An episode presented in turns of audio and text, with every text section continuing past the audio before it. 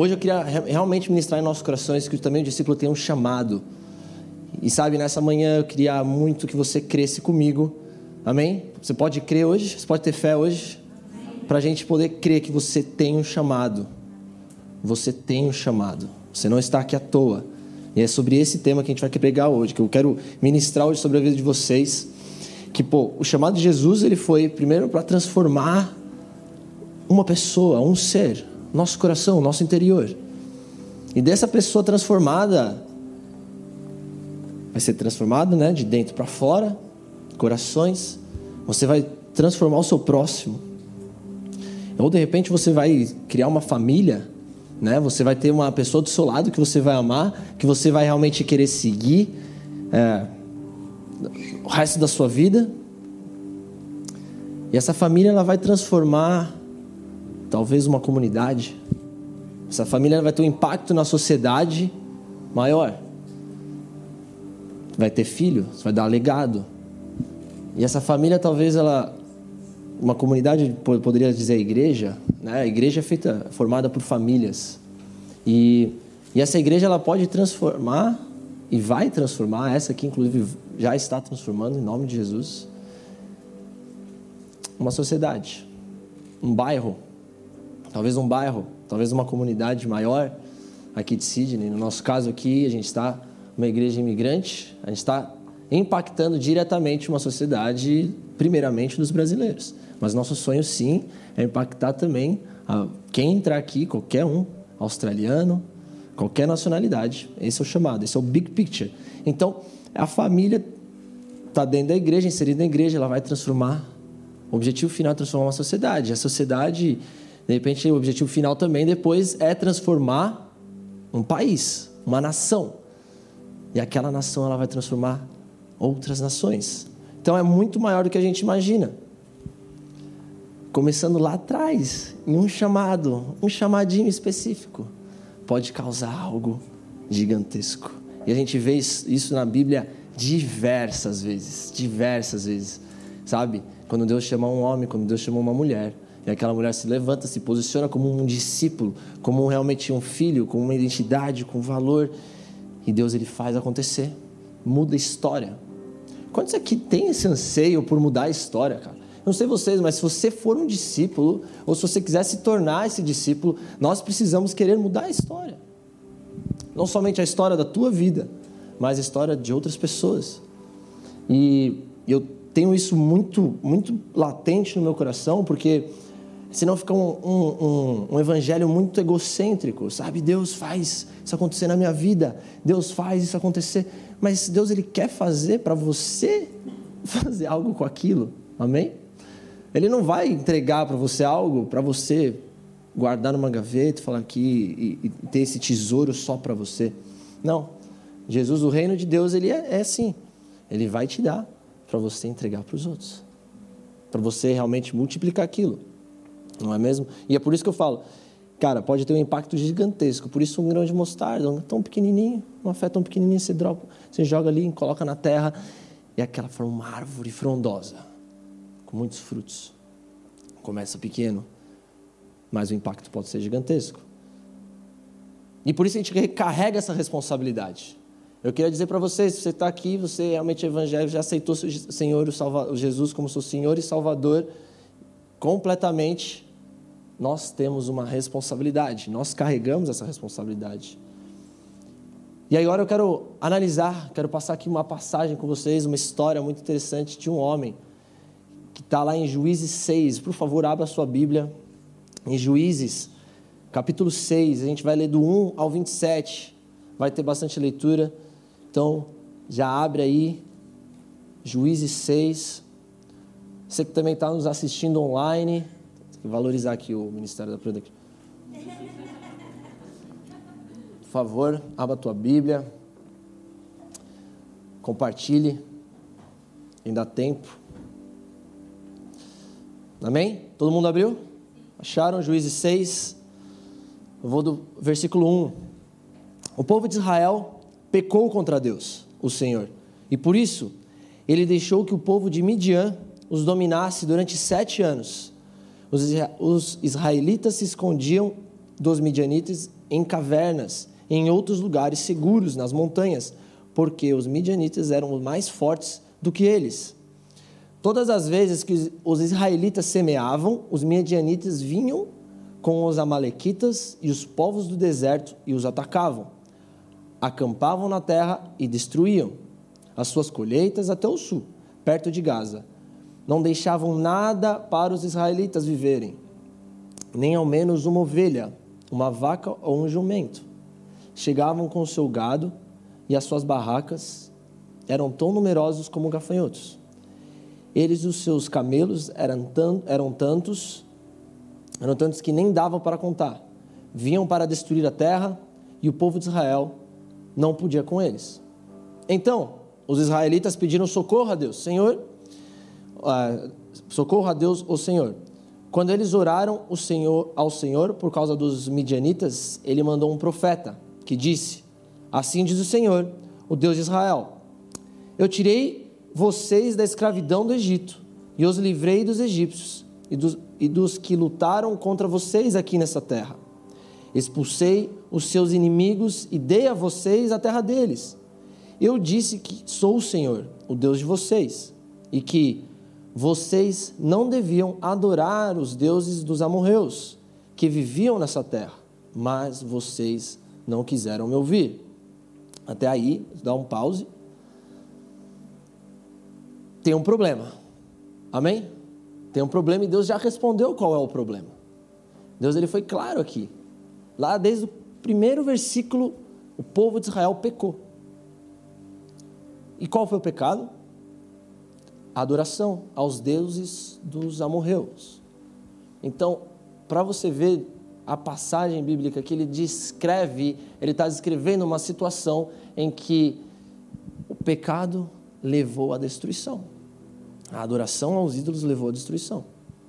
E Deus ele mandou um profeta falando: Olha, vocês não deveriam ter feito o que fizeram. Eu dei essa terra para vocês, vocês não honraram com isso que eu dei para vocês. Vamos continuar. Então o anjo do Senhor veio e sentou-se debaixo de um carvalho, carvalho que havia perto do povoado de Ofra. Esse carvalho pertencia a Joás, que era da família de Abiezer. O seu filho Gideão estava malhando trigo no tanque de pisar uvas, escondido para que os midianitas não o encontrassem. Agora, para mais uma pausa aqui. Ele estava malhando trigo num tanque de pisar uva. Tem alguma coisa errada aí. E a gente acabou, a gente não, a gente não acabou de ler que eles destruíam tudo, não deixavam nada para os povos israelitas. Mas é engraçado, né? É curioso, porque Gideão ele tinha ali, estava malhando trigo. Ele estava fazendo uma atividade. Vamos lá, vamos seguir. Então, o anjo do Senhor apareceu e disse: você é corajoso e o Senhor está com você? Gideão responde: Se o Senhor está com o nosso povo, por que está acontecendo tudo isso com a gente? Onde estão aquelas coisas maravilhosas que os nossos antepassados nos contaram que o Senhor costumava fazer quando trouxe do Egito? Então, é, é, ele nos abandonou e nos entregou aos midianitas. Então, o Senhor Deus ordenou a Gideão Vá com toda a sua força e livre o povo de Israel dos midianitas. Sou eu quem está mandando que você vá. Gideão respondeu: Senhor, como posso libertar Israel? A minha família é a mais pobre da tribo de Manassés e eu sou a pessoa menos importante da minha família. Mas o Senhor disse: Você pode fazer isso, porque eu o ajudarei. Você esmagará todos os midianitas como se eles fossem um só homem. E Gideão respondeu: Calma aí, vou fazer uma pausa. Mais um. Então a gente vê que Gideão ele questiona, ele fala: Senhor, eu, eu estou aqui, sou o menor da minha casa. Primeiro que Gideão ele, ele, não, não, ele não reconhece que é realmente Deus, porque a gente consegue ler aqui, ele, ele indaga. Ele nos abandonou e nos entregou aos midianitas. Ele pensou que ele não, não era Deus aqui nesse momento, ele não teve a revelação aqui. Por isso que ele questiona. E aqui eu vejo um tom, dá para você entender o tom de indignação, de frustração, de, de realmente, sabe, de não querer estar naquela situação, vivendo aquilo, de, vamos dizer assim, uma falta de, uh, até mesmo às vezes, de entender o que estava acontecendo, entender o pecado que ele causou ali atrás, ou o pecado que eles estavam cometendo. Amém? Sou eu que está. Aí, Deus ele fala, ele afirma novamente para Gideão, porque ele já começa com uma frase afirmando: Homem de coragem, varão valoroso, vá, vá e livre, livre o povo de Israel dos midianitas. Aí vamos seguir aqui. Gideão responde: Se tu está contente comigo, então me dá uma prova que és mesmo tu que está falando. Ele não tinha revelação ainda, ele queria uma prova. E por favor, não vás embora até que eu traga uma oferta. Eu ficaria aqui até você voltar, disse, disse Deus. Então Gideão entrou, cozinhou um cabrito, fez pão sem fermento com mais ou menos 10 quilos de farinha. Pôs a comida. Para aí, só uma mais uma pausa. Poxa, a gente leu ali atrás também que os povos não deixavam nada para eles. Eu começo a desconfiar que a família de Gideão estava ali tendo algum benefício. Estava ali, porque ele tinha cabrito, ele estava malhando trigo, ele estava, opa, talvez eles estavam junto com os midianitas, mesmo sendo israelitas. Mas que estranho. Que estranho. Dá, dá, podemos pensar assim, talvez? Não sei. Então, 10 quilos de farinha, gente. Não é pouco, não, hein? Pôs a comida numa cesta e pôs o caldo numa panela. Levou tudo e entregou ao anjo do Senhor, que estava debaixo do carvalho. Então o anjo ordenou: põe a carne e o pão nessa pedra e derrame caldo em cima. Gideão fez o que ele mandou. E em seguida o anjo estendeu o bastão que tinha na mão e tocou com a ponta na carne e no pão. Então saiu fogo da pedra e queimou a carne e o pão. E o anjo desapareceu. Aí Gideão compreendeu que era mesmo o anjo do Senhor que ele havia visto. Então, apavorado, ai de mim, Senhor meu Deus, eu vi o anjo do Senhor face a face, mas o Senhor respondeu: Não fique com medo, tudo está bem, você não morrerá. Gideão construiu ali um altar para Deus, o Senhor. Chamou o Senhor é paz. E até hoje esse altar está em Ofra, cidade que pertence às famílias de Abiezer. Naquela noite, o Senhor disse a Gideão: Leve o touro que pertence ao seu pai, e outro touro de sete anos, e derrube o altar de Deus Baal, que é do seu pai, e também o poste da deusa Azerá, que está do seu lado, que está ao seu lado. Nesse lugar alto e seguro, faça para o Senhor seu Deus um altar de pedras bem arrumadas. Depois pegue o segundo touro e a madeira do poste Azerá arrancando e queime tudo no altar como sacrifício. Gideão levou dez dos seus empregados e fez o que o Senhor tinha dito. Porém, como estava com medo da sua família e do povo da cidade, em vez, disso, em vez de fazer ao dia, fez isso de noite. É incrível, né, essa história? Mas o que mais me chama a atenção aqui é que realmente havia Gideão, ele recebeu, ele foi comissionado. O Senhor Deus comissionou ele. Chegou e falou assim: homem valoroso, homem de coragem, venha, eu te escolho. Você está, eu estou contigo. Eu quero, eu quero trabalhar, eu quero te usar.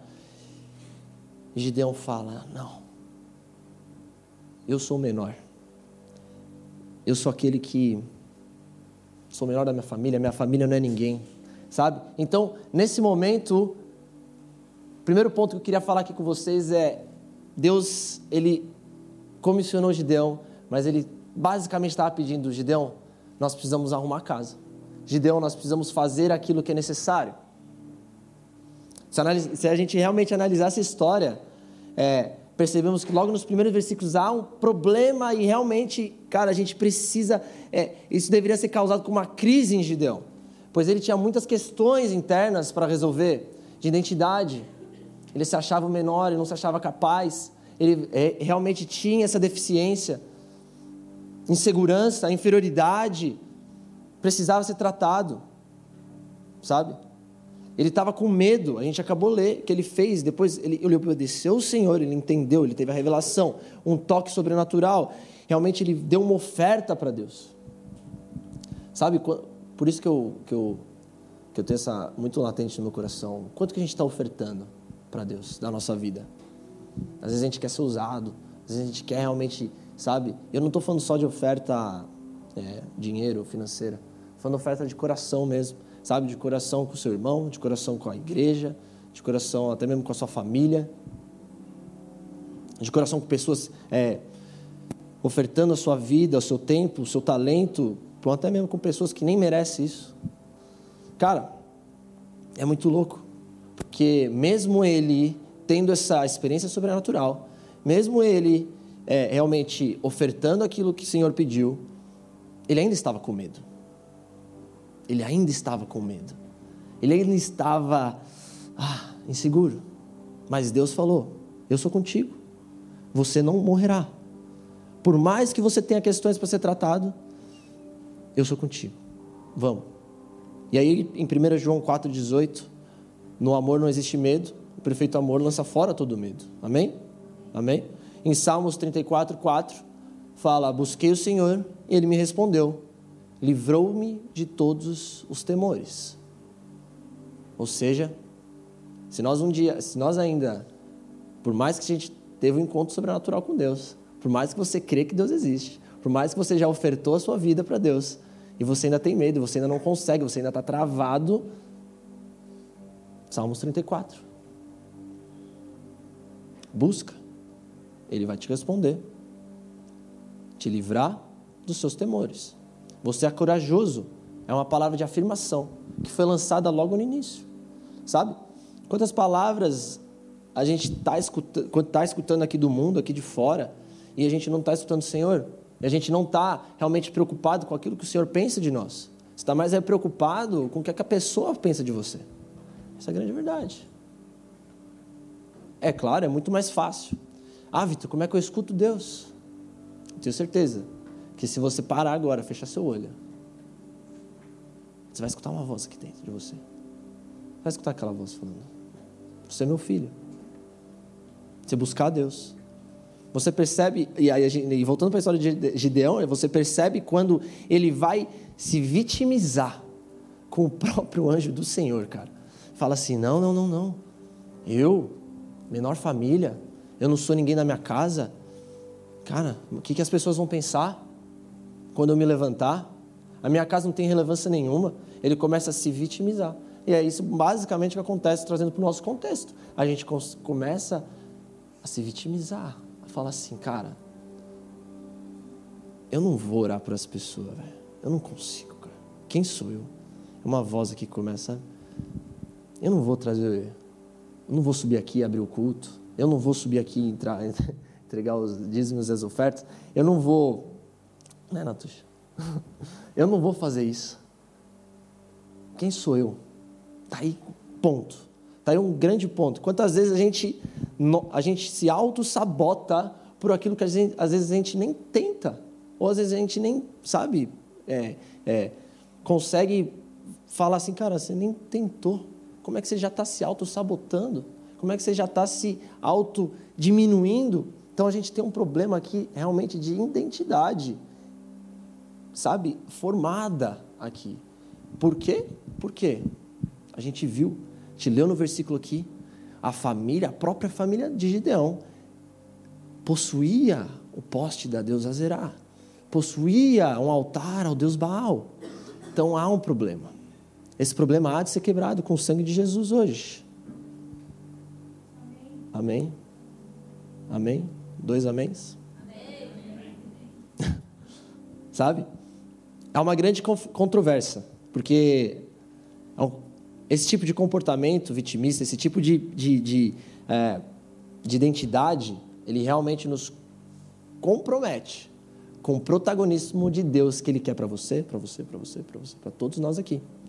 Ele quer que nós sejamos protagonistas. E esse aqui é um chamado para Gideão. Gideão, sai aí da sua caverna, sai aí, para o que você está fazendo, você tem um chamado maior. Você tem um chamado maior.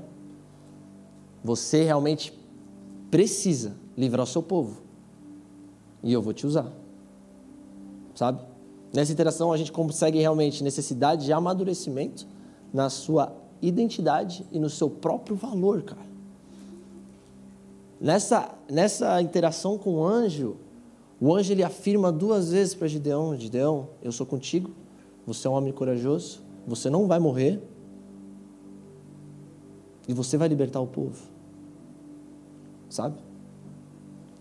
E a gente realmente, se quiser avançar no nosso chamado, se a gente realmente quiser ser é, usado e, e cumprir esse chamado que Deus tem para cada um de nós, nós precisamos, gente, nós precisamos dessa identidade formada. Nós precisamos, primeiro, faça o que é necessário. Acaba com o pecado, cara. Acaba com a idolatria. Às vezes a gente está se, sabe, acaba com, com tudo aquilo que que, sabe, vai corromper o seu ser. Sabe? Corta na raiz, cara. Esse é o primeiro, foi o primeiro ato que, que o anjo chega e fala: não. Faça o que é necessário. Deu, o anjo ali, ele constrói essa identidade com, com, com Gideão. Constantemente a gente se julga, para de se julgar uma maneira equivocada que Deus diz ao seu, ao seu respeito? O que Deus diz ao seu respeito, Kennedy? Lisa, o que Deus diz ao seu respeito? Você já se perguntou isso? Já se perguntou isso? O que, que Deus, Marcel, diz ao seu respeito, cara?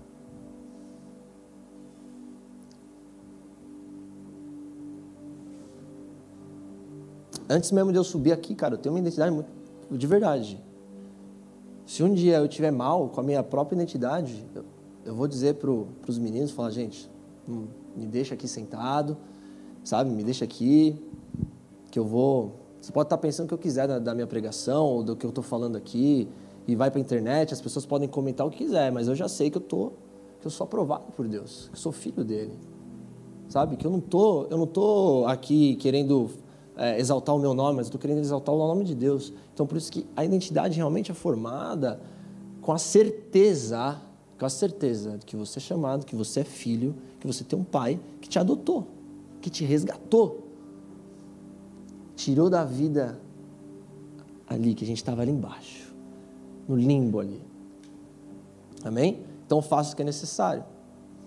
Segundo ponto que eu queria falar é: faça o que é possível depois que você passou desse estágio de necessário, você pode passar por um estágio que é possível. O que Gedeão fez aqui? Logo após ele, o anjo comissiona, né, Gideão, e ele começa a encarar as, as, as, as deficiências. Uma coisa é você saber que você tem deficiência, Gideão estava ali sabendo, Deus, eu sou menor, Deus, a minha família. Outra coisa é você realmente começar a encarar essas deficiências para colocar o plano de Deus em ação. Não é? Você, aí Gideão, então, ele o que, que ele precisa fazer? Gideão, primeira coisa, derruba os postes. Pega ali o, o boi, que provavelmente eles iam adorar os outros deuses. Você vai pegar esse boi e vai me adorar. E na palavra fala que Gideão ele faz isso de noite porque ele ainda estava com medo. Amém? Mas ele fez. Mas ele foi obediente. A obediência dele, a obediência dele é, como é que eu vou falar? Pôs acima da, do próprio medo dele. A obediência dele foi realmente elevada no, anseio, no, no receio dele de dar ruim. Ali na hora da, da, com a família, ali na hora com, os, com as pessoas, com a cidade, tanto é que, se você ler mais para baixo, e eu quero, de repente a gente passa isso depois, se tiver tempo, é que realmente eles vão lá e falam assim: quem é que fez isso? Quem é que derrubou os postes? E o próprio pai de Gideão, provavelmente Deus agindo ali de novo, fala: se Baal é, tem algum problema com isso, ele próprio que se defenda. Então, não ponha os seus focos na própria deficiência, realmente, mas na obediência e no chamado que Deus te deu. Por isso que é importante a gente ter a Bíblia dentro de nós, porque se você se você tem a sua deficiência e você não declara a Bíblia, a palavra de Deus, a verdade de Deus sobre a tua vida, você vai é, você tende a tendência é você sempre cair um pouco mais assim para a deficiência, sabe? Focado. Pense no que Deus pode fazer com ela. Essa é a grande verdade, essa é a grande chave. Todos nós temos deficiências, nós não somos perfeitos, nós somos imperfeitos, mas Deus ele quer usar a sua imperfeição para glorificar Ele. Amém? Então, fraquezas ou desculpas são limitações do ser humano. Todos nós possuímos momentos de vulnerabilidade, mas a graça de Deus nos basta. Sabe, em 2 Coríntios 12, 9, me gloriarei nas minhas fraquezas. Paulo ele está falando aqui, eu vou me glorificar porque eu sou fraco, porque para que em mim habite o poder de Cristo, porque o poder dele se aperfeiçoa na minha fraqueza. E quando nós somos fracos, é aí que somos fortes. E eu teve uma vez que eu ministrei aqui, que é, é leve a. Ah, esqueci, gente, o título. Mas sobre realmente a gente entregar a nossa, as nossas fraquezas para Deus. Para Deus. Entregar para Deus a nossa fraqueza. Deficiências mas aí está o ponto. Deficiências e imperfeições é diferente do que é pecado. Eu não quero colocar tudo isso, não. Uma coisa é você, ser, você ter dificuldade numa área, outra coisa é você estar tá pecando nessa área. outra coisa é aquilo, o pecado ele não está te permitindo. São coisas diferentes. É como se fosse. Os dois são lixo. Tá? O pecado é lixo é, a deficiência também é lixo. Só que a deficiência é um lixo reciclável. A deficiência é um lixo que a gente pode fazer algo com aquilo. Vocês entendem? Pô, Deus ele pega aquele, aquela, aquele lixo que a gente vai falar assim, ah, quer saber, ó, eu vou jogar fora isso aqui porque eu não, eu não sirvo mesmo. Deus fala assim, não, não, não, não, peraí, bota nesse daqui que eu faço alguma coisa com essa, com essa lixeira aqui. Bota aqui nesse, nesse compartimento aqui, não joga no lixo comum, não joga junto. Eu, eu vou tratar isso aqui ainda, filho. E ele trata. Ele pega e ele trata. Amém? Então Gideão precisou se posicionar proativamente e derrubar os altares da idolatria nele e na sua família. Cara, a gente vê, realmente, ele lidando com essa deficiência. Porque depois dele derrubar os altares, mesmo assim, os midianitas, os inimigos dele, atravessam o rio e quando eles atravessam o rio, eles são numerosos, eles são grandiosos. E gente, eles já sabem, já sabem o que aconteceu. Alguém está se levantando contra nós. E a gente precisa acabar com, com, com, com quem está querendo se levantar. Eles armam, armam um acampamento. E aí, o Espírito Santo, o Espírito Santo não, o Espírito de Deus cai sobre Gideão e Gideão começa a convocar. Gideão ele estava com, aquele, com, a, com aquela identidade um pouco melhor, porque já passou, ele já tinha feito o que era necessário, ele já tinha quebrado todo o pecado, deixado de lado, já tinha tido uma experiência com o Senhor, e ele falou assim: é agora, gente. Soprou a trombeta, convocou a família, tal, a família, e veio, começou a se juntar. Mesmo assim, mesmo assim, ele ainda pede uma prova para Deus. Deus, se for da tua vontade, com aquela deficiência dele, se for da tua vontade, Deus, certeza que é para lutar com eles, eu vou colocar aqui um novilho de lã. Se na noite o novilho de lã estiver seco e a terra estiver molhada com orvalho, eu sei que o Senhor quer que a gente derrube os midianitas. E foi lá que aconteceu. O que aconteceu, gente? Deu bom, não deu? Deu bom. Ele falou assim: glória a Deus. Mas, mesmo assim, ele pede de novo, mais uma vez. E aí, por isso que eu quero passar para o terceiro ponto. Porque ele estava num estágio onde ele viu que o pau ia quebrar, que o pau ia, o couro ia comer. Essa é a grande verdade. Ia ter guerra. E ele falou assim: Deus, você vai precisar fazer o impossível, porque eles são muito numerosos, a gente não é tanto. Então, o terceiro ponto que eu queria falar é: se mova no impossível. Então a gente faz o que é necessário no começo, depois a gente consegue fazer o que é possível e depois Deus ele vai se mover no impossível. Porque às vezes a gente quer é o que a gente está aqui falando assim, Deus faz um milagre. Não, não, pera, mas você nem está arrumando a cama de casa quando sai, velho. Você nem está, sabe, escovando o dente antes de sair, cara. sabe?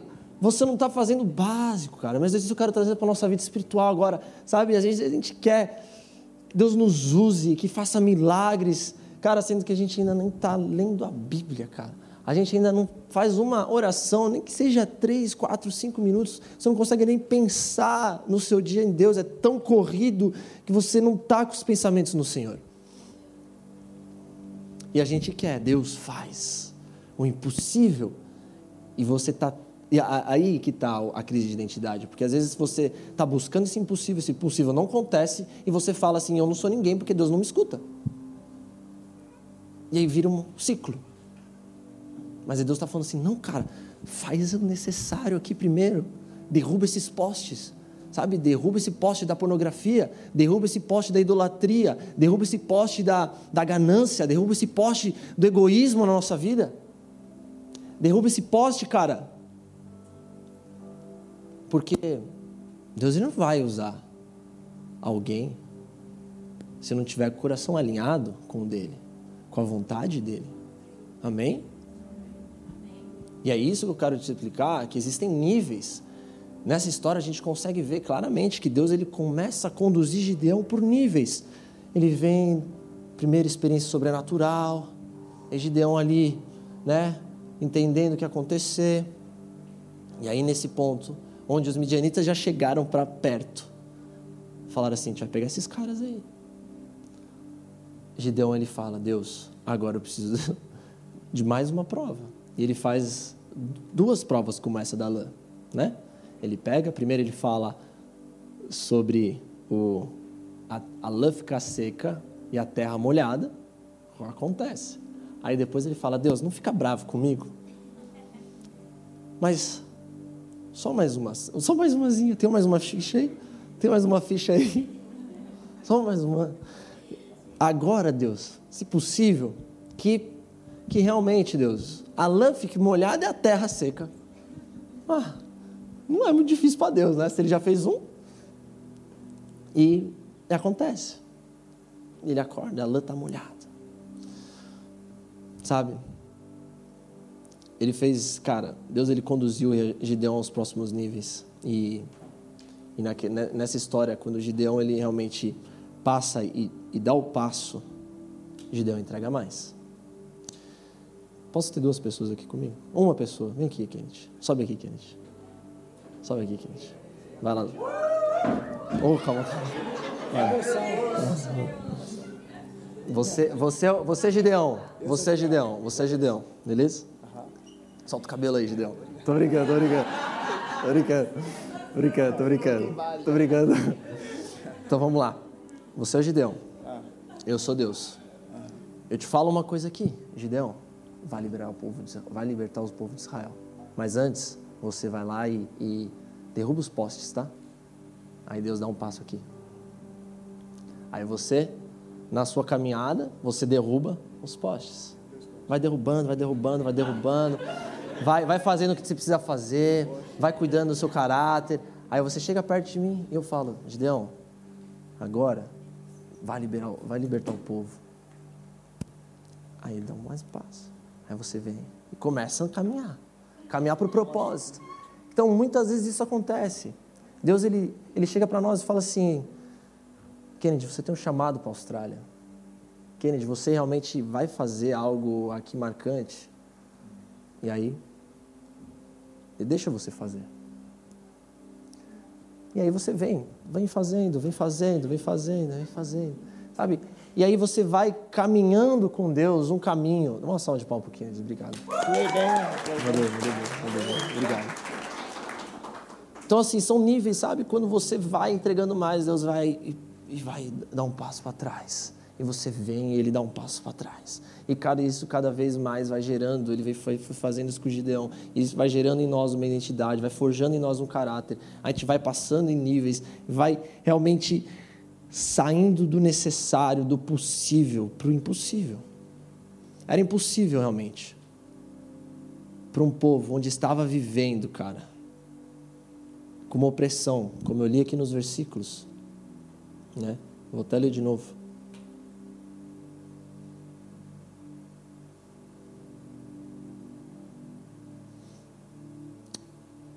Onde o povo acampava na terra, destruía as colheitas, onde ele, nem ao menos uma ovelha, uma vaca, um jumento, poder livrar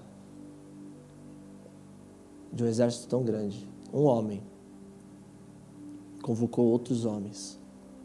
Um homem conseguiu convencer, com um homem com uma identidade forjada, um caráter forjado, pecados tratados, ele consegue realmente ser um líder aonde ele vai mudar. Um líder onde ele vai ser um reformador, um líder onde ele vai ser uma pessoa que vai conduzir conduzir para o seu chamado final, que é libertar o povo. Todos nós aqui hoje temos, temos um chamado. Todos nós aqui hoje possuímos um, um grande chamado em Deus. Muitas vezes você não está realmente entendendo, ou você acha que seu chamado é pequeno demais. Não existe chamado pequeno, essa é a verdade. Cada um tem um chamado específico. Todo chamado é grande. Não é porque uma pessoa vem aqui e só arruma a cadeira, limpar a cadeira, você acha que está fazendo menos do que uma pessoa que está louvando, ou eu que estou ministrando. Não é, não é sobre isso, mas é. Cara, cada um tem a sua hora, cada um tem o seu lugar. E às vezes você vai estar tá impactando mais, às vezes lá no Welcome, do que nós mesmos aqui. Existem pessoas, histórias aqui na igreja mesmo, que falam assim, cara, quando eu cheguei na igreja e vi, lá, lá de trás, hein, quando eu cheguei na igreja e vi esse carinho, vi esse abraço, eu fiquei. Não foi pela palavra. Mas naquele dia, né? Fique numa igreja bíblica, por favor. Mas é isso que eu falo, tudo importa. Às vezes você está num trabalho onde as pessoas, eu não vou chegar, mas você vai vai estar tá lá. Deus ele quer uma grande colheita, não uma pequena colheita. Ele tem uma grande colheita. Os trabalhadores são poucos, mas a colheita é imensa. É imensa. E logo depois da, da história, terminando a história aqui de Gideão, para nós encerrarmos, Gideão, ele, mais uma vez, ele pede mais uma prova depois dos, das, da lã, ele pede mais uma prova, Senhor, eu estou com medo. Então o Senhor fala assim, Gideão, se você estiver com medo, desce até o acampamento com um dos seus amigos e você vai ver, vai escutar. E ele escuta, porque Deus ele deu um sonho para os midianitas. E nesse sonho, o povo israelita esmagava os midianitas. O Senhor disse a Gideão: Você tem gente. Ah, não, desculpa. Esqueci a parte mais importante, na verdade.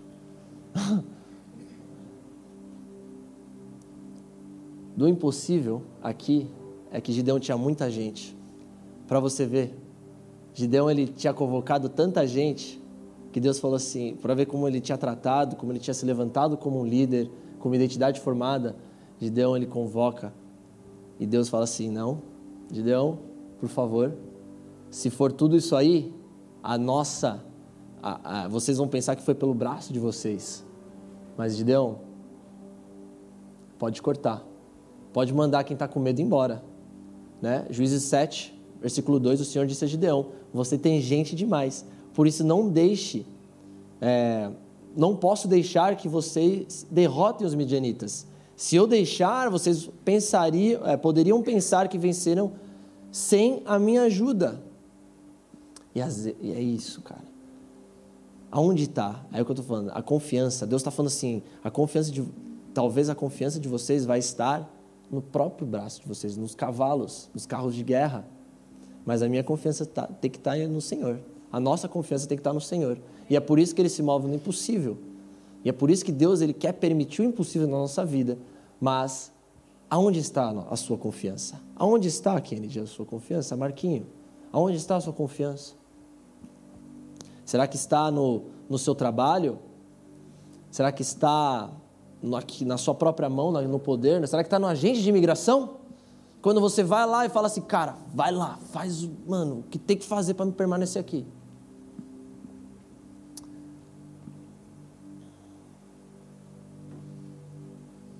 Muitas vezes, Deus ele retira aquilo que achamos que é a nossa segurança, para não nos perder. Porque aquela nossa segurança pode nos fazer nos desviar do caminho de Deus. E a gente acaba o quê? Voltando para a segurança. Ah, não, cara. A gente venceu. Olha o tamanho do nosso exército. Errou. Não, a gente venceu. Olha o tamanho do nosso Deus. Olha o tamanho do nosso Deus. É por isso que eu estou aqui para te dizer, cara, que o nosso Deus é maior do que qualquer circunstância. Nosso Deus é que Ele é maior do que qualquer de qualquer é, pecado ou situação ou que você está passando nesse momento. E a nossa obediência é um sinal realmente de amor.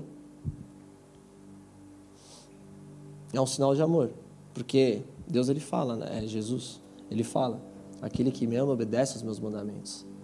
E Deus ele estava mandando Gideão obedecer os mandamentos de Deus.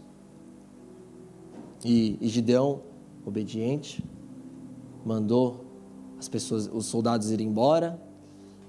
E aí Deus ainda falou assim: ainda é muito, Gideão, vá, fa, fa, vá até o rio. Aqueles que é, tomarem água daquele jeito, manda embora também. Permaneceram somente 300 pessoas para um exército de midianitas imenso.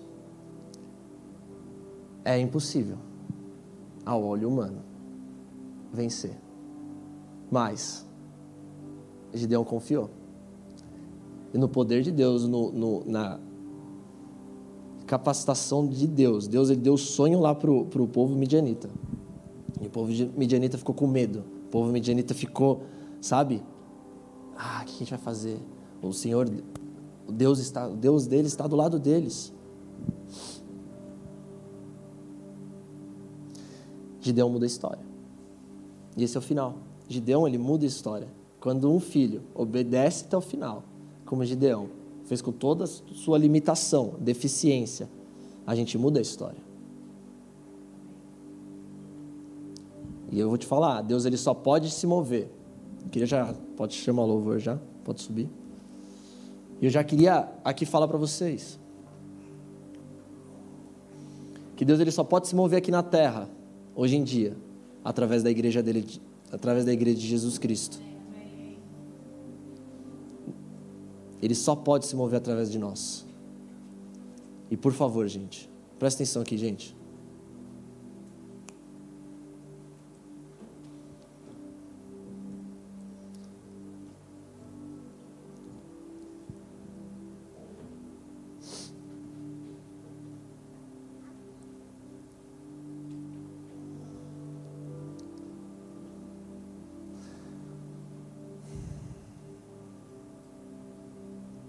Por mais que essa circunstância pareça ser grande,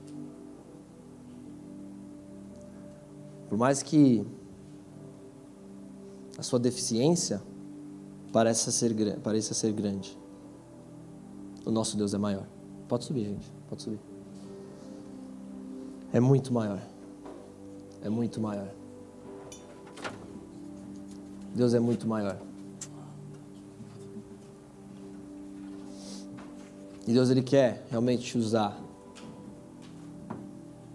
para impactar uma sociedade. Deus ele não quer só te, somente te usar para simplesmente você ficar sentado num banco da igreja e estar tá aqui todo dia, toda hora, todo momento. só se enchendo, se inflando. Não, você precisa ser equipado. Deus ele quer te usar lá fora. Quantos aqui sabem cozinhar um feijão? Cadê o chefe? Quantas pitadas de sal vai numa panela de, de pressão de feijão? Sabe me dizer? Quantas gramas, sei lá. Hã? Feijão para vocês dois, vai. Feijão que você faz? 50 gramas? Para quantos quilos de feijão? Um? 50 gramas para um quilo de feijão. E às vezes a gente mantém, olha só, a gente é chamado para ser sal e luz aqui. Se a gente realmente tem muito sal aqui parado, vai salgar. Não vai ficar bom, não vai ficar com sabor. Então aqui só precisa ter 50 gramas. Aqui a gente precisa ganhar sabor. É aqui que a gente precisa ser equipado. Mas lá fora, ó, tem muito feijão que precisa ser temperado. Tem muito feijão que precisa ser temperado. E é por isso que eu falo. Nós temos um comissionamento do Senhor, da parte do Senhor. Ele quer te usar. Ele vai te usar. Sua situação pode ser grande, circunstância também pode ser maior ainda. Mas não há nada que o meu Deus não possa fazer. Não há nada que meu Deus possa fazer. Pode se colocar de pé.